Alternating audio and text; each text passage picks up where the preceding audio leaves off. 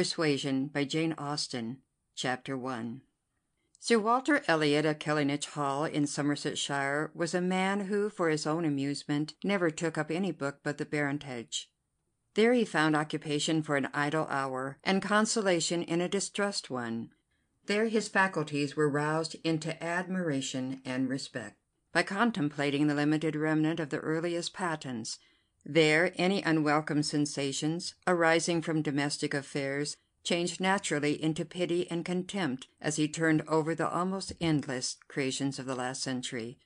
And there, if every other leaf were powerless, he could read his own history with an interest which never failed. This was the page at which the favourite volume always opened. Elliot of Kellynch Hall. Walter Elliot, born March 1st, 1760, married July 15th, 1784, Elizabeth, daughter of James Stevenson, Esquire, of South Park, in the county of Gloucester, by which lady, who died 1800, he has issue Elizabeth, born June 1st, 1785, Anne, born August 9th, 1787, a stillborn son, November 5th, 1789, Mary, born November 20th, 1791. Precisely such had the paragraph originally stood from the printer's hands, but Sir Walter had improved it by adding for the information of himself and his family these words, after the date of Mary's birth, married, December 16th, 1810, Charles, son and heir of Charles Musgrove, Esquire, of Uppercross, in the county of Somerset, and by inserting most accurately the day of the month on which he had lost his wife. Then followed the history and rise of the ancient and respectable family in the usual terms, how it had been first settled in Cheshire, how mentioned in Dugdale, serving the office of High Sheriff, representing a borough in 3 successive parliaments, exertions of loyalty and dignity of baronet, in the first year of Charles the Second, with all the Marys and Elizabeths they had married, forming altogether 2 handsome duodecimo pages, and concluding with the arms and motto, principal seat, Kellynch Hall, in the county of Somerset, and Sir Walter's handwriting again in this finale. Heir presumptive, William Walter Elliot, Esquire, great-grandson of the second Sir Walter. Vanity was the beginning and the end of Sir Walter Elliot's character, vanity of person and of situation. He had been remarkably handsome in his youth, and at 54 was still a very fine man. Few women could think more of their personal appearance than he did. Nor could the valet of any new-made lord be more delighted with the place he held in society. He considered the blessing of beauty as inferior only to the blessing of a baronetcy, and the Sir Walter Elliot, who united these gifts, was the constant object of his warmest respect and devotion. His good looks and his rank had one fair claim on his attachment, since to them he must have owed a wife of very superior character to anything deserved by his own. Lady Elliot had been an excellent woman, sensible and amiable, whose judgment and conduct, if they might be pardoned the youthful infatuation which made her Lady Elliot, had never required indulgence afterwards. She had humoured or softened or concealed his failings, and promoted his real respectability for 17 years, and though not the very happiest being in the world herself, had found enough in her duties, her friends, and her children, to attach her to life and make it no matter of indifference to her when she was called on to quit them. 3 girls, the 2 eldest, 16 and 14, was an awful legacy for a mother to bequeath, an awful charge rather to confide to the authority and guidance of a conceited, silly father. She had, however, one very intimate friend, a sensible, deserving woman who had been brought by strong attachment to herself to settle close by her in the village of Kellynch. And on her kindness and advice Lady Elliot mainly relied for the best help and maintenance of the good principles and instruction which she had been anxiously giving her daughters. This friend and Sir Walter did not marry, whatever might have been anticipated on that head by their acquaintance.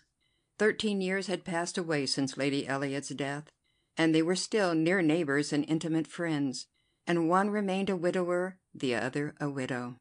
That Lady Russell, of steady age and character and extremely well provided for, should have no thought of a second marriage needs no apology to the public, which is rather apt to be unreasonably discontented when a woman does marry again than when she does not. But Sir Walter's continuing in singleness requires explanation. Be it known, then, that Sir Walter, like a good father, having met with one or two private disappointments and very unreasonable applications, prided himself on remaining single for his dear daughter's sake. For one daughter, his eldest, he would really have given up anything, which he had not been very much tempted to do. Elizabeth had succeeded at 16 to all that was possible of her mother's rights in consequence, and being very handsome and very like himself, her influence had always been great, and they had gone on together most happily. His two other children were of very inferior value. Mary had acquired a little artificial importance by becoming Mrs. Charles Musgrove, but Anne, with the elegance of mind and sweetness of character, which must have placed her high with any people of real understanding, was nobody with either father or sister. Her word had no weight. Her convenience was always to give way. She was only Anne. To Lady Russell, indeed, she was a most dear and highly valued goddaughter, favourite and friend. Lady Russell loved them all, but it was only in Anne that she could fancy the mother to revive again. A few years before, Anne Elliot had been a very pretty girl, but her bloom had vanished early, and as even in its height, her father had found little to admire in her, so totally different were her delicate features and mild dark eyes from his own. There could be nothing in them, now that she was faded and thin, to excite his esteem. He had never indulged much hope, he had now none, of ever reading her name in any other page of his favourite work. All equality of alliance must rest with Elizabeth, for Mary had merely connected herself with an old country family of respectability and large fortune, and had therefore given all the honour and received none. Elizabeth would, one day or other, marry suitably.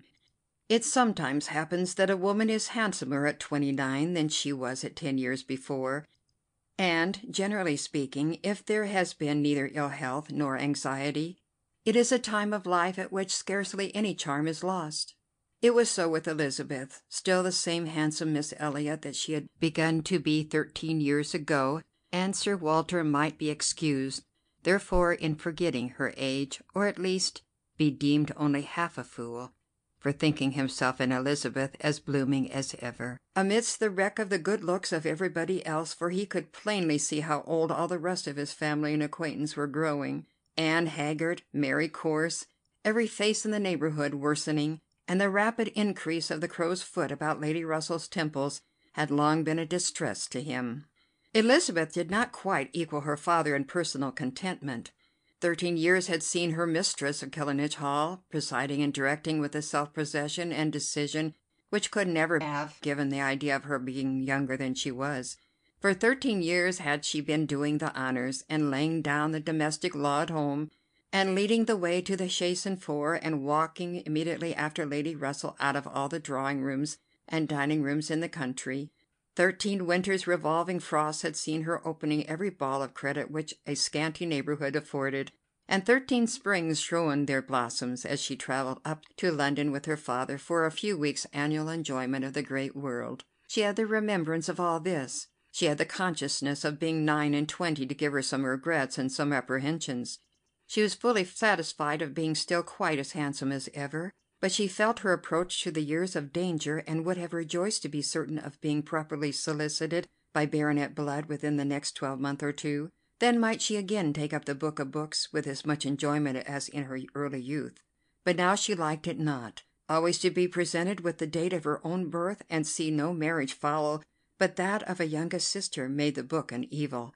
And more than once, when her father had left it open on the table near her, she had closed it with averted eyes and pushed it away. She had had a disappointment, moreover, which that book, and especially the history of her own family, must ever present the remembrance of. The heir presumptive, the very William Walter Elliot, Esquire, whose rights had been so generously supported by her father, had disappointed her. She had, while a very young girl, as soon as she had known him to be, in the event of her having no brother, the future baronet, meant to marry him, and her father had always meant that she should. He had not been known to them as a boy, but soon after Lady Elliot's death, Sir Walter had sought the acquaintance, and though his overtures had not been met with any warmth, he had persevered in seeking it, making allowance for the modest drawing back of youth, and in one of their spring excursions to London, when Elizabeth was in her first bloom, Mr. Elliot had been forced into the introduction. He was at that time a very young man, just engaged in the study of the law, and Elizabeth found him extremely agreeable, and every plan in his favour was confirmed. He was invited to Kellynch Hall. He was talked of and expected all the rest of the year, but he never came. The following spring he was seen again in town, found equally agreeable, again encouraged, invited, and expected, and again he did not come, and the next tidings were that he was married. Instead of pushing his fortune in the line marked out for the heir of the house of Elliot, he had purchased independence by uniting himself to a rich woman of inferior birth. Sir Walter had resented it. As the head of the house he felt that he ought to have been consulted, especially after taking the young man so publicly by the hand. For they must have been seen together, he observed, once at Tattershall's and twice in the lobby of the House of Commons. His disapprobation was expressed, but apparently very little regarded. Mr. Elliot had attempted no apology, and shown himself as unsolicitous of being longer noticed by the family, as Sir Walter considered him unworthy of it. All acquaintance between them had ceased.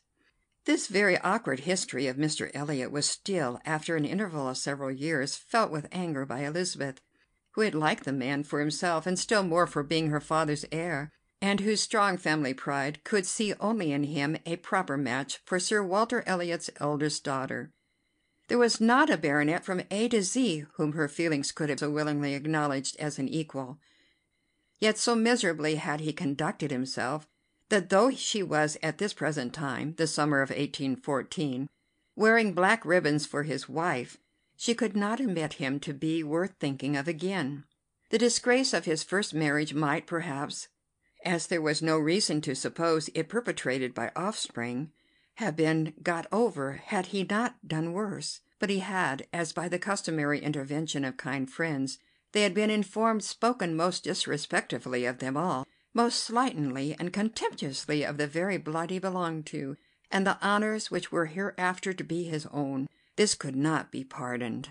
Such were Elizabeth Elliot's sentiments and sensations, such the cares to alloy, the agitations to vary, the sameness and the elegance, the prosperity and the nothingness of her scene of life, such the feelings to give interest to a long uneventful residence in one country circle, to fill the vacancies which there were no habits of utility abroad, no talents or accomplishments for home to occupy.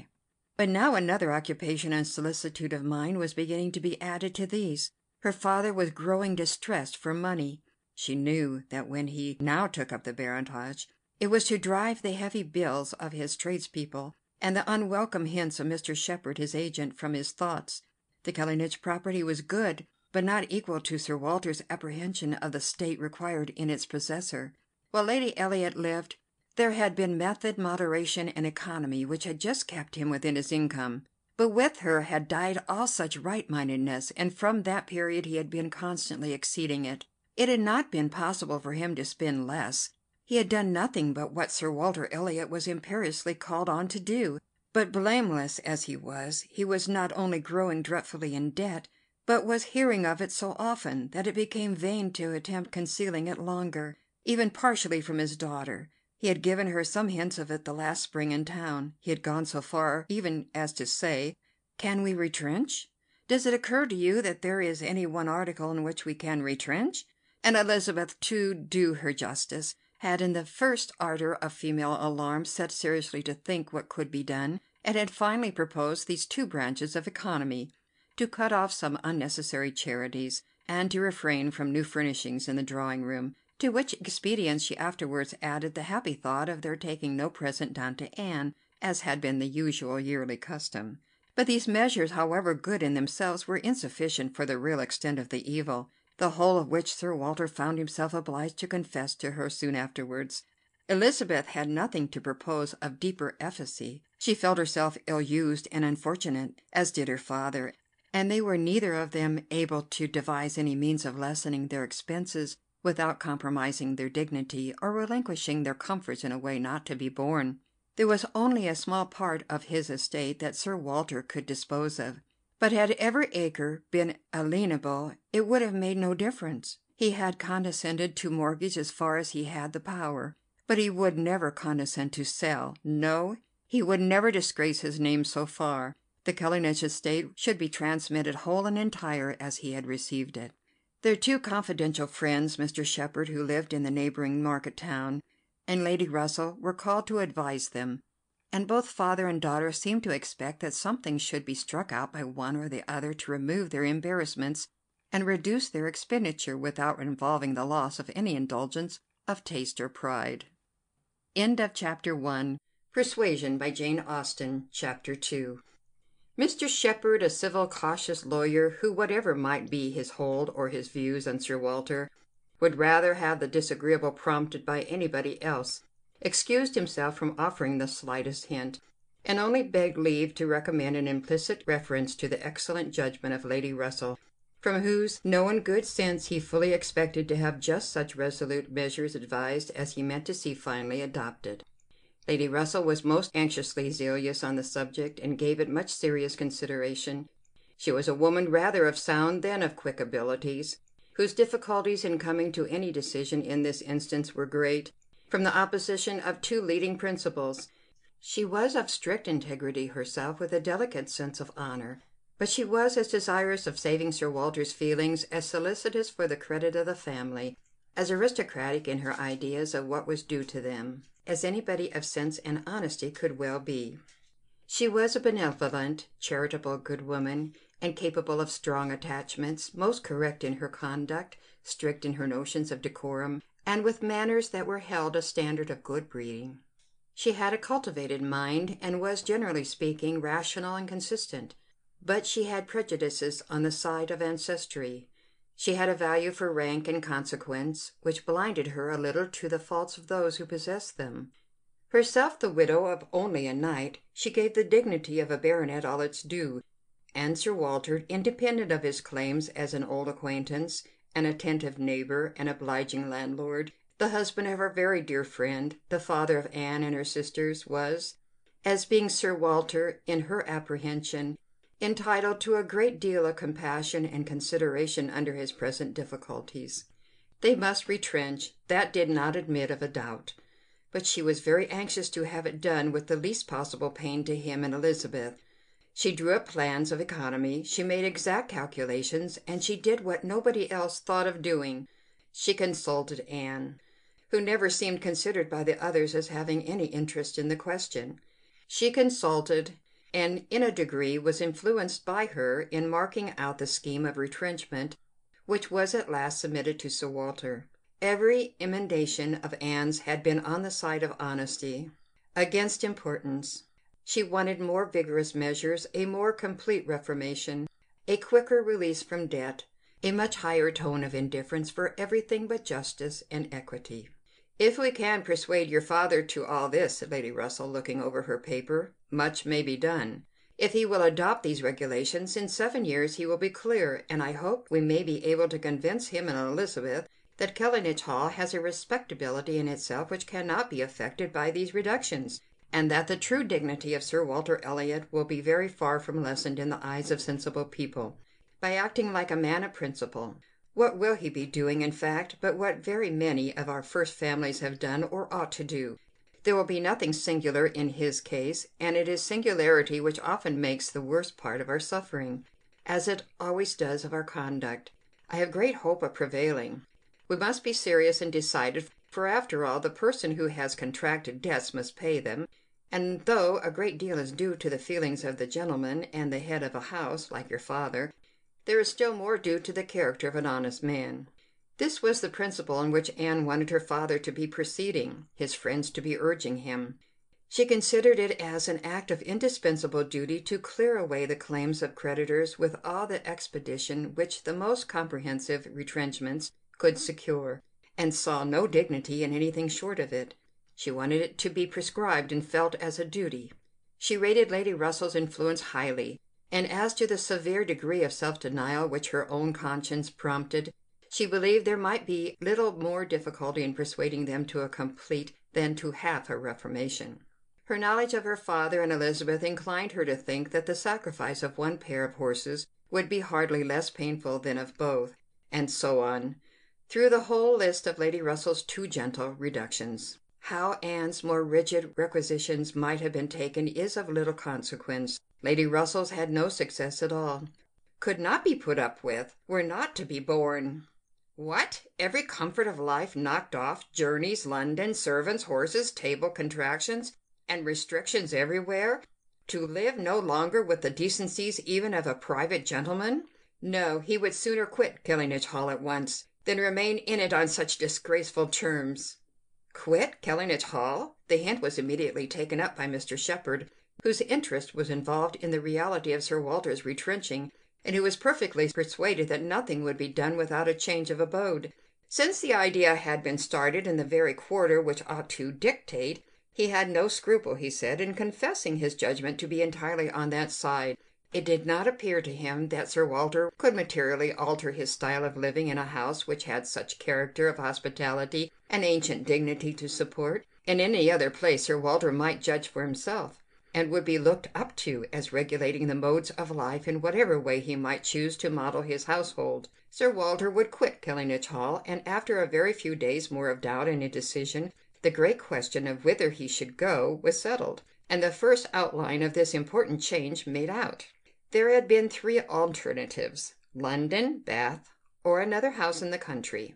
All Anne's wishes had been for the latter, a small house in their own neighbourhood, where they might still have Lady Russell's society, still be near Mary, and still have the pleasure of sometimes seeing the lawns and groves of Kellynch, was the object of her ambition. But the usual fate of Anne attended her, in having something very opposite from her inclination fixed on. She disliked Bath, and did not think it agreed with her, and Bath was to be her home. Sir Walter had at first thought more of London, but Mr. Shepherd felt that he could not be trusted in London, and had been skilful enough to dissuade him from it, and make Bath preferred. It was a much safer place for a gentleman in his predicament. He might there be important at comparatively little expense. Two material advantages of Bath over London had of course been given all their weight: its more convenient distance from Kellynch, only 50 miles, and Lady Russell spending some part of every winter there, and to the very great satisfaction of Lady Russell, whose first views on the projected change had been for Bath. Sir Walter and Elizabeth were induced to believe that they should lose neither consequence nor enjoyment by settling there. Lady Russell felt obliged to oppose her dear Anne's known wishes. It would be too much to expect Sir Walter to send into a small house in his own neighbourhood. Anne herself would have found the mortifications of it more than she foresaw, and to Sir Walter's feelings they must have been dreadful. And with regard to Anne's dislike of Bath, she considered it as a prejudice and mistake, arising first from the circumstance of her having been 3 years at school there after her mother's death, and secondly from her happening to be not in perfectly good spirits the only winter which she had afterwards spent there with herself. Lady Russell was fond of Bath, in short, and disposed to think it must suit them all. And as to her young friend's health, by passing all the warm months with her at Kellynch Lodge, every danger would be avoided, and it was, in fact, a change which must do both health and spirits good. Anne had been too little from home, too little seen. Her spirits were not high. A larger society would improve them. She wanted her to be more known. The undesirableness of any other house in the same neighbourhood for Sir Walter was certainly much strengthened by one part, and a very material part, of the scheme, which had been happily engrafted on the beginning. He was not only to quit his home, but to see it in the hands of others, a trial of fortitude, which stronger heads than Sir Walter's have found too much. Kellynch Hall was to be let. This, however, was a profound secret, not to be breathed beyond their own circle. Sir Walter could not have borne the degradation of being known to design letting his house. Mr. Shepherd had once mentioned the word advertise, but never dared approach it again.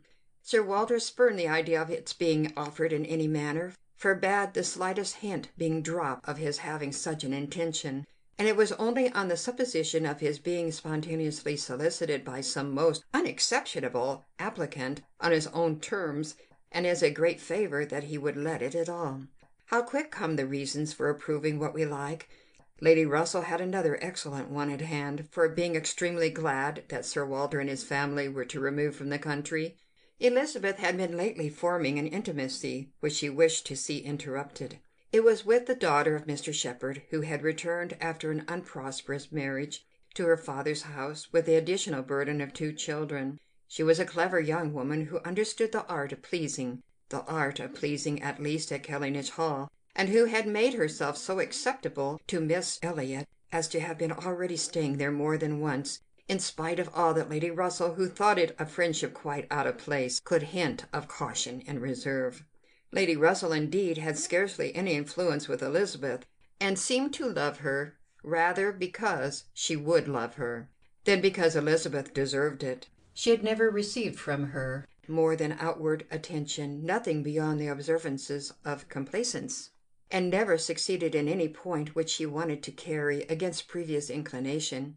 She had been repeatedly very earnest in trying to get Anne included in the visit to London, sensibly open to all the injustice and all the discredit of the selfish arrangements which shut her out, and on many lesser occasions had endeavoured to give Elizabeth the advantage of her own better judgment and experience, but always in vain. Elizabeth would go her own way, and never had she pursued it in more decided opposition to Lady Russell than in this selection of Mrs. Clay. Turning from the society of so deserving a sister to bestow her affection and confidence on one who ought to have been nothing to her but the object of distant civility. From situation, Mrs. Clay was in Lady Russell's estimate a very unequal, and in her character she believed a very dangerous companion, and a removal that would leave Mrs. Clay behind and bring a choice of more suitable intimates within Miss Elliot's reach was therefore an object of first-rate importance. End of Chapter 2. Persuasion by Jane Austen. Chapter 3. "I must take leave to observe, Sir Walter," said Mr. Shepherd one morning at Kellynch Hall, as he laid down the newspaper, "that the present juncture is much in our favour. This peace will be turning all our rich naval officers ashore. They will be all wanting a home. Could not be a better time, Sir Walter, for having a choice of tenants, very responsible tenants. Many a noble fortune has been made during the war. If a rich admiral were to come in our way, Sir Walter..." "He would be a very lucky man, Shepherd," replied Sir Walter. "That's all I have to remark. A prize, indeed, would Kellynch Hall be to him, rather the greatest prize of all, let him have taken ever so many before, hey, Shepherd?" Mr. Shepherd laughed, as he knew he must at this wit, and then added, "I presume to observe, Sir Walter, that in the way of business gentlemen of the navy are well to deal with. I have had a little knowledge of their methods of doing business, and I am free to confess that they have very liberal notions, and are as likely to make desirable tenants as any set of people one should meet with.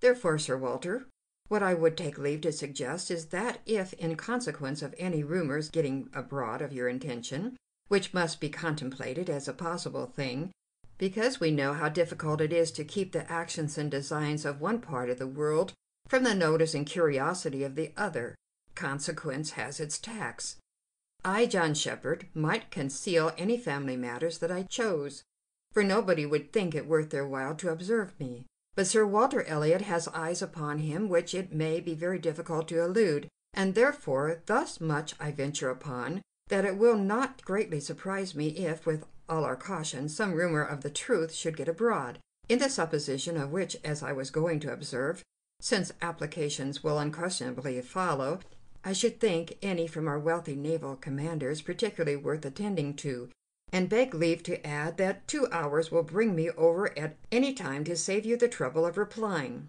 Sir Walter only nodded, but soon afterwards, rising and pacing the room, he observed sarcastically, "There are few among the gentlemen of the navy, I imagine, who would not be surprised to find themselves in a house of this description."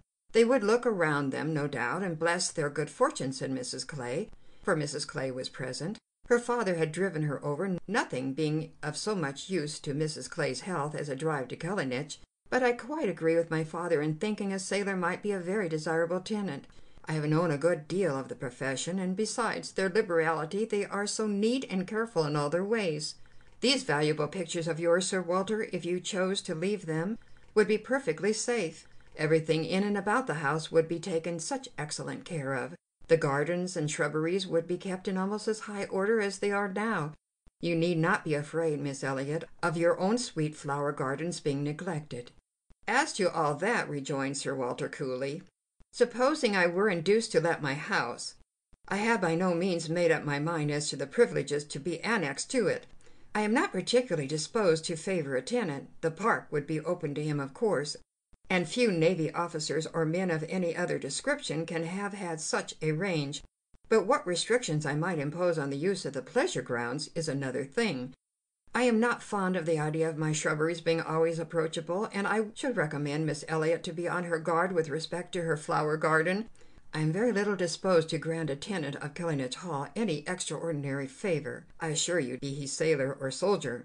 After a short pause, Mr. Shepherd presumed to say, "In all these cases there are established usages which make everything plain and easy between landlord and tenant. Your interest, Sir Walter, is in pretty safe hands. Depend upon me for taking care that no tenant has more than his just rights. I venture to hint that Sir Walter Elliot cannot be half so jealous for his own as John Shepherd would be for him." Here Anne spoke. "The Navy, I think, who have done so much for us, have at least an equal claim with any other set of men, for all the comforts and all the privileges which any home can give. Sailors work hard enough for their comforts, we must all allow." "Very true, very true. What Miss Anne says is very true," was Mr. Shepherd's rejoinder. And oh, certainly was his daughter's. But Sir Walter's remark was soon afterwards, "The profession has its utility, but I should be sorry to see any friend of mine belonging to it." "Indeed," was the reply, and with a look of surprise. "Yes, it is in 2 points offensive to me. I have 2 strong grounds of objection to it. First, as being the means of bringing persons of obscure birth into undue distinction and raising men to honors which their fathers and grandfathers never dreamt of. And secondly, as it cuts up a man's youth and vigor most horribly. A sailor grows old sooner than any other man. I've observed it all my life. A man is in greater danger in the Navy of being insulted by the rise of one whose father his father might have disdained to speak to, and of becoming prematurely an object of disgust himself, than in any other line. One day last spring in town I was in company with 2 men, striking instances of what I am talking of. Lord St. Ives, whose father we all know to have been a country curate, without bread to eat, I was to give place to Lord St. Ives and a certain Admiral Baldwin, the most deplorable-looking personage you can imagine, his face the color of mahogany, rough and rugged to the last degree, all lines and wrinkles, 9 gray hairs of a side, and nothing but a dab of powder at top. 'In the name of heaven, who is that old fellow?' said I to a friend of mine who was standing near. 'Sir Basil Morley.' 'Old fellow,' cried Sir Basil, 'it is Admiral Baldwin. What do you take his age to be?' 60, said I, 'or perhaps 62. 40, replied Sir Basil. 40, and no more. Picture to yourselves my amazement. I shall not easily forget Admiral Baldwin. I never saw quite so wretched an example of what a seafaring life can do. But to a degree I know it is the same with them all. They are all knocked about and exposed to every climate and every weather, till they are not fit to be seen. It is a pity that they are not knocked on the head at once before they reach Admiral Baldwin's age.' 'Nay, Sir Walter,' cried Mrs. Clay, 'this is being severe indeed. Have a little mercy on the poor men. We are not all born to be handsome. The sea is no beautifier, certainly. Sailors do grow old betimes. I have observed it. They soon lose the look of youth. But then, is not it the same with many other professions? Perhaps most other. Soldiers in active service are not at all better off, and even in the quieter professions there is a toil and a labor of the mind, if not of the body, which seldom leaves a man's looks to the natural effect of time. The lawyer plods, quite careworn, the physician is up at all hours and traveling in all weather, and even the clergyman—' She stopped a moment to consider what might do for the clergyman. "And even the clergyman, you know, is obliged to go into infected rooms and expose his health and looks to all the injury of a poisonous atmosphere. In fact, as I have long been convinced, though every profession is necessary and honorable in its turn, it is only the lot of those who are not obliged to follow any who can live in a regular way in the country, choosing their own hours, following their own pursuits, and living on their own property, without the torment of trying for more. It is only their lot, I say, to hold the blessings of health and a good appearance to the utmost. I know no other set of men but what lose something of their personableness when they cease to be quite young.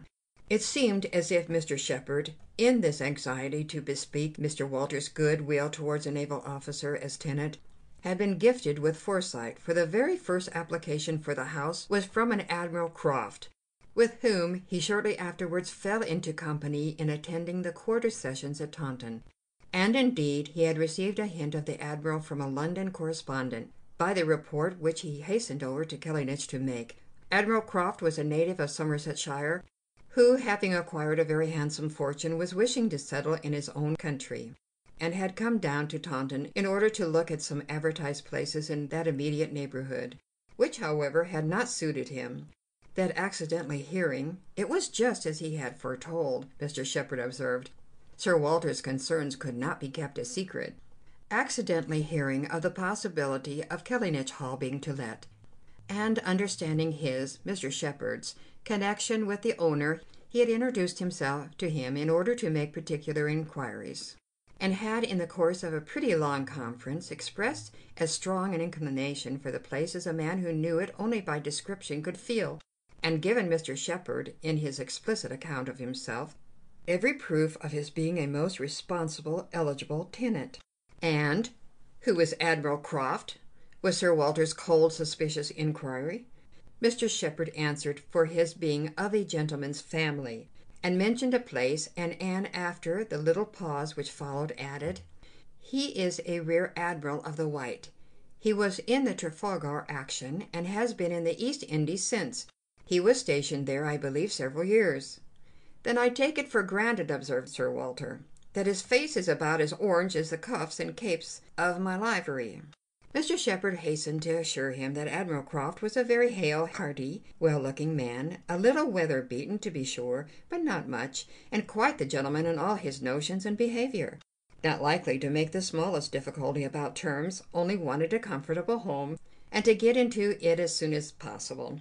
Knew he must pay for his convenience, knew what rent a ready-furnished house of that consequence might fetch, should not have been surprised if Sir Walter had asked more, had inquired about the manor, would be glad of the deputation certainly, but made no great point of it, said he sometimes took out a gun, but never killed, quite the gentleman.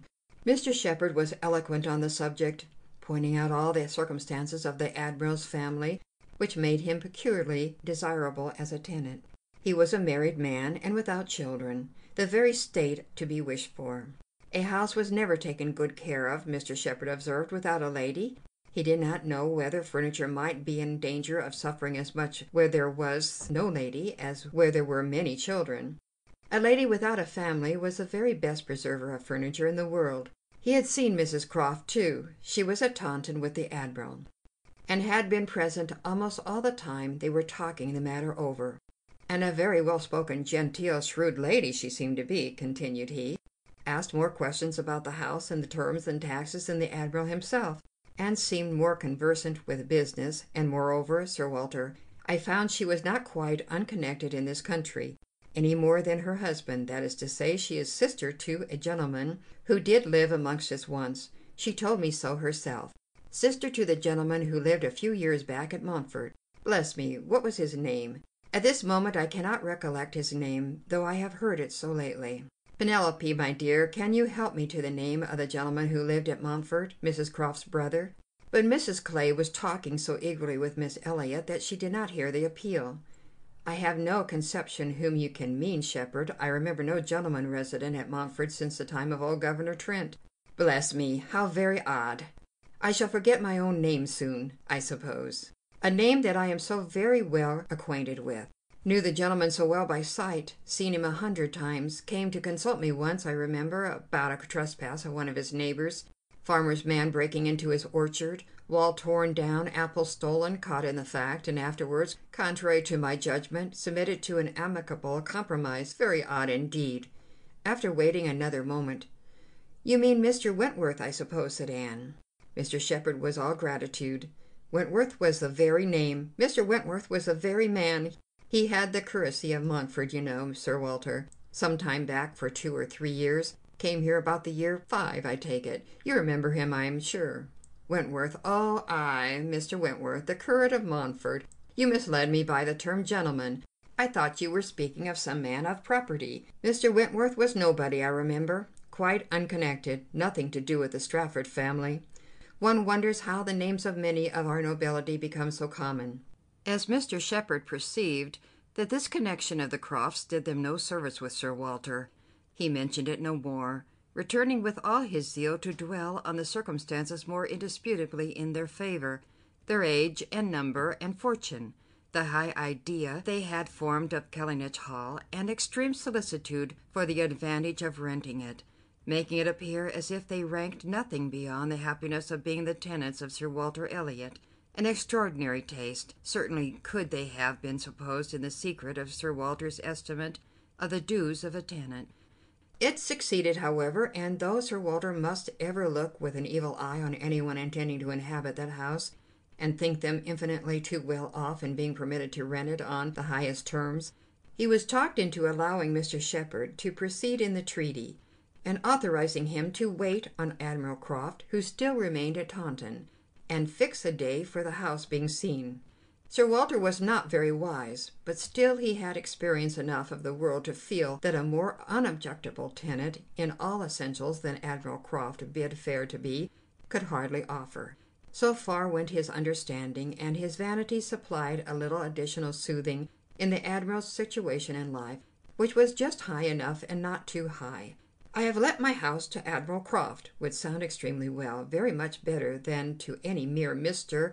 A Mr. save perhaps some half-dozen in the nation, always needs a note of explanation. An admiral speaks his own consequence, and at the same time can never make a baronet look small. In all their dealings and intercourse, Sir Walter Elliot must ever have the precedence. Nothing could be done without a reference to Elizabeth, but her inclination was growing so strong for a removal that she was happy to have it fixed and expedited by a tenant at hand, and not a word to suspend decision was uttered by her. Mr. Shepherd was completely empowered to act, and no sooner had such an end been reached than Anne, who had been a most attentive listener to the whole, left the room to seek the comfort of cool air for her flushed cheeks, and as she walked along a favourite grove, said with a gentle sigh, "A few months more, and he, perhaps, may be walking here." End of Chapter 3. Chapter 4. He was not Mr. Wentworth, the former curate of Montfort, however suspicious appearances may be, but a Captain Frederick Wentworth, his brother, who, being made commander in consequence of the action off St. Domingo, and not immediately employed, had come into Somersetshire in the summer of 1806, and having no parent living, found a home for half a year at Monkford. He was at that time a remarkably fine young man, with a great deal of intelligence, spirit, and brilliancy, and Anne an extremely pretty girl, with gentleness, modesty, taste, and feeling. Half the sum of attraction on either side might have been enough, for he had nothing to do, and she had hardly anybody to love, but the encounter of such lavish recommendations could not fail. They were gradually acquainted, and when acquainted, rapidly and deeply in love. It would be difficult to say which had seen highest perfection in the other, or which had been the happiest. She in receiving his declarations and proposals, or he in having them accepted.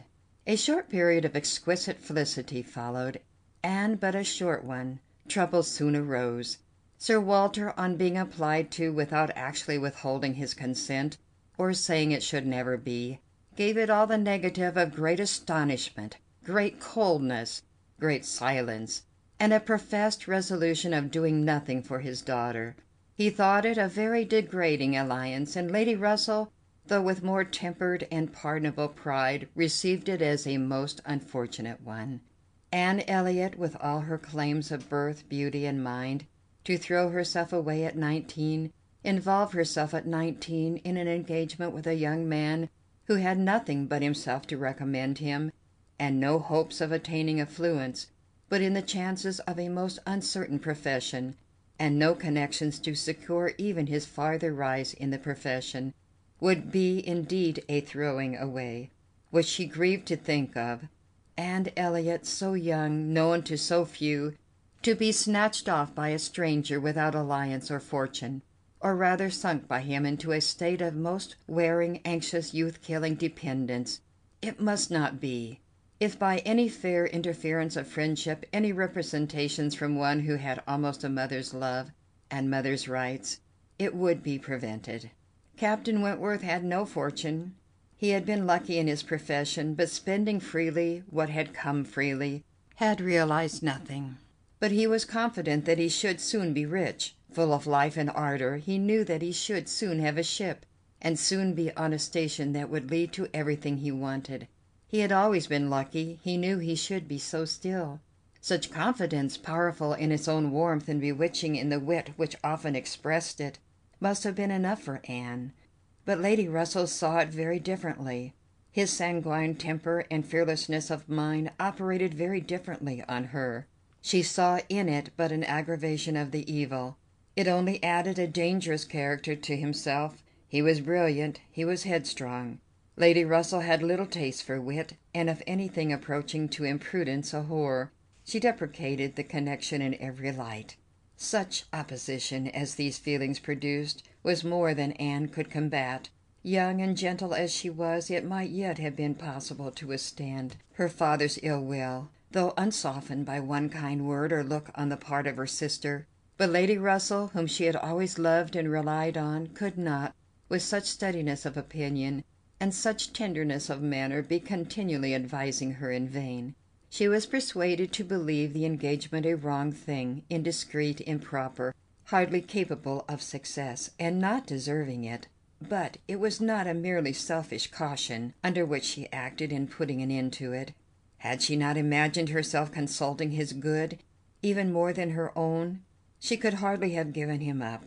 The belief of being prudent and self-denying principally for his advantage was her chief consolation, under the misery of a parting, a final parting, and every consolation was required, for she had to encounter all the additional pain of opinions on his side, totally unconvinced and unbending, and of his feeling himself ill-used by so forced a relinquishment. He had left the country in consequence. A few months had seen the beginning and the end of their acquaintance, but not with a few months ended Anne's share of suffering from it. Her attachment and regrets had for a long time clouded every enjoyment of youth, and an early loss of bloom and spirits had been their lasting effect. More than 7 years were gone since this little history of sorrowful interest had reached its close, and time had softened down much, perhaps nearly all of peculiar attachment to him. But she had been too dependent on time alone. No aid had been given in change of place except in one visit to Bath soon after the rupture, or in any novelty or enlargement of society. No one had ever come within the Kellynch circle who could bear a comparison with Frederick Wentworth as he stood in her memory. No second attachment, the only thoroughly natural, happy, and sufficient cure at her time of life, had been possible to the nice tone of her mind, the fastidiousness of her taste, in the small limits of the society around them. She had been solicited, when about 22, to change her name by the young man who not long afterwards found a more willing mind in her younger sister, and Lady Russell had lamented her refusal, for Charles Musgrove was the eldest son of a man whose landed property and general importance were second in that country only to Sir Walter's, and of good character and appearance, and however Lady Russell might have asked yet for something more, while Anne was 19, she would have rejoiced to see her at 22 so respectfully removed from the partialities and injustice of her father's house, and settled so permanently near herself. But in this case Anne had left nothing for advice to do, and though Lady Russell, as satisfied as ever with her own discretion, never wished the past undone, she began now to have the anxiety which borders on hopelessness for Anne's being tempted by some man of talents and independence to enter a state for which she held her to be peculiarly fitted by her warm affections and domestic habits. They knew not each other's opinion, either its constancy or its change, on the one leading point of Anne's conduct, for the subject was never alluded to, but Anne, at 27, thought very differently from what she had been made to think at 19. She did not blame Lady Russell. She did not blame herself for having been guided by her. But she felt that were any young person in similar circumstances to apply to her for counsel, they would never receive any of such certain immediate wretchedness such uncertain future good. She was persuaded that under every disadvantage of disapprobation at home, and every anxiety attending his profession, all their probable fears, delays, and disappointments, she should yet have been a happier woman in maintaining the engagement than she had been in the sacrifice of it. And this she fully believed had the usual share, had even more than the usual share of all such solicitudes and suspense been theirs, without reference to the actual results of their case, which, as it happened, would have bestowed earlier prosperity than could be reasonably calculated on. All his sanguine expectations, all his confidence had been justified. His genius and ardor had seemed to foresee and to command his prosperous path. He had very soon after their engagement ceased, got employ, and all that he had told her would follow had taken place. He had distinguished himself, and early gained the other step in rank, and must now by successive captures have made a handsome fortune. She had only navy lists and newspapers for her authority, but she could not doubt his being rich, and in favor of his constancy she had no reason to believe him married. How eloquent could Anne Elliot have been? How eloquent, at least, were her wishes on the side of early warm attachment, and a cheerful confidence in futurity against that over-anxious caution which seems to insult exertion and distrust providence. She had been forced into prudence in her youth. She learned romance as she grew older, the natural sequel of an unnatural beginning. With all these circumstances, recollections, and feelings, she could not hear that Captain Wentworth's sister was likely to live at Kellynch without revival of former pain, and many a stroll and many a sigh were necessary to dispel the agitation of the idea. She often told herself it was folly, before she could harden her nerves sufficiently to feel the continual discussion of the Crofts and their business no evil. She was assisted, however, by that perfect indifference and apparent unconsciousness among the only three of her own friends in the secret of the past, which seemed almost to deny any recollection of it.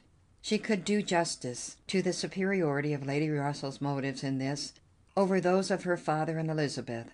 She could honor all the better feelings of her calmness, but the general air of oblivion among them was highly important from whatever it sprung, and in the event of Admiral Croft's really taking Kellynch Hall, she rejoiced anew over the conviction which had always been most grateful to her of the past being known to those three only among her connections, by whom no syllable, she believed, would ever be whispered, and in the trust that among his the brother only with whom he had been residing had received any information of their short-lived engagement. That brother had been long removed from the country, and being a sensible man, and moreover a single man at the time, she had a fond dependence on no human creature's having heard of it from him. The sister, Mrs. Croft, had then been out of England, accompanying her husband on a foreign station, and her own sister Mary had been at school while it all occurred, and never admitted by the pride of some, and the delicacy of others, to the smallest knowledge of it afterwards. With these supports, she hoped that the acquaintance between herself and the Crofts, which, with Lady Russell still resident in Kellynch, and Mary fixed only 3 miles off, must be anticipated, need not involve any particular awkwardness. End of Chapter 4.